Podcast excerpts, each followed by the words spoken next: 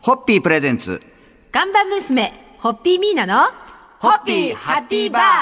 皆さんこんばんは。ホッピーミーナです。こんばんは、落語家の立川しららです。え、今週も、ホッピーハッピーバー4000回イヤー番組15周年を記念して、素敵なゲストをお迎えしております。え、当番組には何度もご出演いただいており、もうセミレギュラーと言っても過言ではありません。え、古典酒場の美人編集長、倉島清子さんです。よろしくお願いいたします。よろしくお願いします。今日もお声かけいただけて本当に嬉しいです。ありがとうございます。いつもありがとうございます。あの、今日は私とあの、倉島さんが日本放送のスタジオで、はい。皆さんがちょっとお電話でという形の収録をさせていただいておりますが、そうなんです。はい。で、あの、倉島さんにあの、番組にお越しいただくのは久しぶりですけれども、まあもちろん倉島さんのご活躍はテレビのはしご酒番組ですとか、エッセイなどでもよーく拝見、拝読させていただいております。ありがとうございます。本当ですね。はい。そして何よりあの先日はこの番組も公開収録をさせていただきましたが、赤坂の茜祭りの会場で吉田類さんと倉島さんのトークショー、そうそう。最高だった。最高でしたね、あれ。嬉しいです。そんな言っていただけて。周りからも、あの、お二人の話が良かったと。はい。はい。声を聞きました。またあの時あ暑かったんですけど、気持ちいい風が吹いて、いいいい感じでしたよね。はい。とってもいい感じでした。ええで、やはり、900日ぶりのイベントで、うんはいあれが久しぶりという方も、私たちだけではなく多かったと思うんですね。で、はいはい。なんとなくまだなんなんかこう、ちょっとぎこちなさがありながら、ちょっと怖いなと思いながら、うんいらした方も多いと思うんだけれども、はい。ルイさんと、あの、きわこさんの温かくて力強い、そして本当愛あふれる、居酒屋愛、酒場愛あふれる、すごく背中を押していただいて、はいなんかみんなここで目覚めた人多いんじゃなか多かったんではないかというふうに、そんなふうに感じます。はい。あの、本当にそのトークショー、あの、打てば響く、この響くと宴で談義、うんこれで共演談という、本当にまさにそういう名にふさわしいステージでしたね。はい、そうでしたね。はいありがとうございます。ということで2週間よろしくお願いします。えー初日の乾杯のご発声、皆さんいただけますでしょうか？はい、それでは、えー、またご来店いただいたことに、本当に心から感謝します。あの、ありがとうございます。それでは乾杯をよはい。ろしくお願いします。乾杯。はい。ホッピーホッピープレゼンツ。看板娘、ホッピーミーナの、ホッピーハッピーバー皆さんこんばんは。ホッピーミーナです。こんばんは、落語家の立川しららです。えー今週は、ホッピーハッピーバー4000回イヤーを記念して、ホッピーとコラボが懐かしいムック本シリーズ、古典酒場を世に送り出した、倉島清子さんをゲストにお迎えしております。今夜もよろしくお願いいたします。よろしくお願いしますよ。ろしくお願いいたします。えー古き良き酒場文化を伝えるのが使命だという倉島さんですが、まあ、全世界に広がったコロナ禍はお仕事にも影響があったと思いますし、日本中の飲食店が大変な事態となりました。で、まだまだいろいろと大変なところまだ残ってますが、えー倉島さんが通われたお店の中にも、やっぱりお店を残念ながら、はい畳まれた酒場もあるかと思いますが。そうですね。はいやっぱりちょっともう、事態が結構大変はいはない。状況だったので、うん。お店をもうやめようと思うっていうお店、やっぱり何軒かございましたね。そういう時は本当なんか悲しい 以外のもう何者でもないですよ自分がね。何もできないのが一番こう、じれったいというか悔はいはいしい。気持ちでした。はい。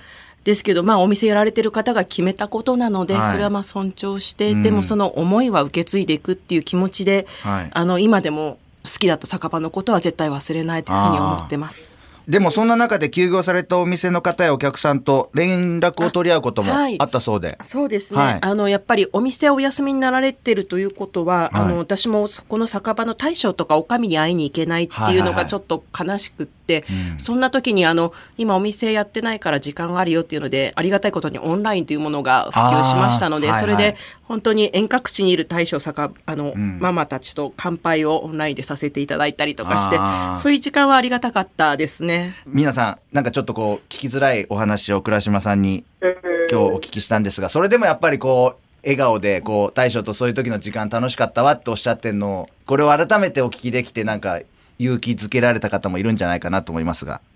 倉島さんが力強く、その思いを自分がちゃんと受け継いで伝えていくっておっしゃられて、その言葉にまた力をいただいた方も、私も含めてですけど、はい。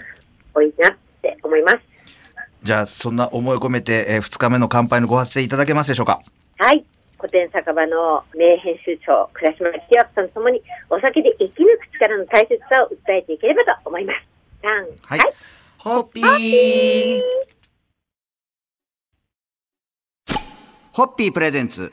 看板娘、ホッピーミーナの、ホッピーハッピーバー皆さんこんばんは。ホッピーミーナです。こんばんは、落語家の立川しららです。え今夜もスタジオには、ムック本古典酒場シリーズの生みの親、倉島清子編集長をお迎えしてお届けしております。今日もよろしくお願いいよろたします。しくお願いします。よろしくお願いします。お願いします。昨日はコロナ禍で飲食店や酒場が厳しい状況に置かれた時のお話をお伺いしましたが、えー緊急事態宣言が解除されたり、えー飲食店でのお酒の提供が解禁された時は、もうそれまで我慢していた分だけ、やっぱ喜びは倍増したかと思います。はい。ちなみにお酒がこう飲めるってなった時に、まず足を運んだお店ははい。どちらですか、西荻窪にある恵比寿というあの老舗の大衆酒場にお伺いしました。はい忘れもしないあの日は、東京になんか台風が直撃するかと言われて、はい。ちょっと雨と風が本当に大変な時だったんですね。はい。それでも、やっぱりこの日だけは飲みに行かねばと思って、はい。えーテクテク歩きながらお邪魔したんですけれども、はい。そこになんとあの、一緒に飲みに行ってくださった方がいまして、はい。坂崎重森さんというエッセイストの方が、はい。はい。あの、わざわざ西荻窪まで来てくださって、はい。この良き日に一緒に乾杯しましょうと言いつつも、やっぱり一人一人が全部パーテーションで囲ってある、はい。はい。本当に一人飲み席のちょっと、なんていうのかな、一覧形式みたいな、全部囲ってあるところで、はいはいはい。パーテーションこっちにこうカチンとはいはい乾杯をしたっていうのが本当に喜ばしい一日でした。まあ今、あの、倉島さんが行かれたという焼き鳥恵比寿は、えー西荻窪の、えー南口と北口の両方に店を構えて、もう昼飲みスポットとしても、もう皆様、はいお酒飲みにはおなじみのお店ですが、はいその、待ち合わせされたんです。一緒に行こうっていう。あ、そうですね。せっかくだからこの日一緒にというので、まあでもお互いいい頃合いで行きましょう。あ。あまり時間とか決めずに行って、はい。は勝手に先に飲んでるっていうフリースタイルで。やっぱその時のお酒のペースってどうでした？久しぶりにこう外で人はい。がいるところで飲むと、やっぱなんかこう、いろいろこう今までのこう、はい。休んでたこうね。ありますよね。スペースがあるじゃないですか。はい。あれどうでした？もう私は吸い込みよくぐーっと行くところを坂崎さんは、倉島さん今日はゆっくりと行こうっていうふうにこう牽制をかけられまして。あ そうですね。まあ、そんなところで今日の乾杯のご発声皆さんそろそろいただけますでしょうか？はい。酒場の再会と仲間との再会を喜び合うすべての皆さんに乾杯を捧げます。3、はい。ホッピーホッピープレゼンツ看板娘、ホッピーミーナの、ホッピーハッピーバー皆さんこんばんは。ホッピーミーナです。こんばんは、落語家の立川しららです。えー今夜もスタジオには古典酒場シリーズの生みの親、倉島清子編集長をゲストにお迎えして、もうグビグビホッピーを召し上がっていただきながらの収録をさせていただいております。今夜もよろしくお願いいたしますよ。ろしくお願いします。よろしくお願いいたします。まあ今週はコロナ禍での倉島さんのお話をいろいろと伺っておりますが、まあコロナになって、まあ、唯一プラスなことを挙げるとするならインターネットの活用、これオンラインの活用ですよね、やっぱね。そうですね。うんはい。まあ在宅勤務を余儀なくされてステイホームを強いられたのは辛かったと思いますが、まあオンライン飲み会というのも一般に広まったように思います。で、倉島さんもオンライン飲み会っていうのは大体どれくらいの時期からどんな感じで始めました？そうですね。えっ、と、私ちょっととてもアナログな人間なので、はいなかなかこういうの苦手なんですけれども、酒場の店主さんたちとやろうって言われると、そりゃ会いたいからなんとか駆使してやろうっていうふうになりましたし、はい。はいあと自分のちょっと生徒さんとかがいるので、はいはい。生徒さんがいろいろ手取り足取り、まあアナログの人間に教えてくださる方がいらっしゃるので、はい。その方に手ほどき受けながら、はと言っても3回か4回ぐらいですかね。はい、やりました。でもそういうのでこう家飲みも定着したように思いますが、倉島さんのブログを拝見しますと、え家飲みの宛てに全国の名産品をお取り寄せされたりしております。はい。で、またオンラインでお取り寄せのおつまみを解説するお仕事も増えたそうですが、ホッピーに合うお取り寄せグルメ、今倉島さんの頭に浮かんだのをちらっとこうお聞きできたらなと思うんですが、はい、私全国の酒場のおつまみっていうのを取り寄せてたんですけれども、はい。その中でもホッピーに合うなと思うのが尾道広島の尾道にある四一餃子とというお店の餃子です。はい餃子。そこの餃子の皮がとても美味しいんですね。こう、なんていうのかな、すがすがしい味っていうか、こう、繊細な味なんです。はいそれに、このホッピーの品のあるね、味わいがとってもマッチするんですよね。皆さんこれ、もう食べたくなりますね、倉島さんの解説を聞いてると。もう本当、倉島さんの目利き素晴らしいから、お酒だけじゃなくて、やっぱ当てもなので、はい。ぜひそちらのブログもご覧になっていただいて、皆さんも参考にしてお取り寄せしていただけたらと思います。ではそろそろ皆さん乾杯のごわせていただけますか？はい。リモート飲み、おうち飲みにも、ホッピーを選んでいただけることを願って、さん、はい。ホッピー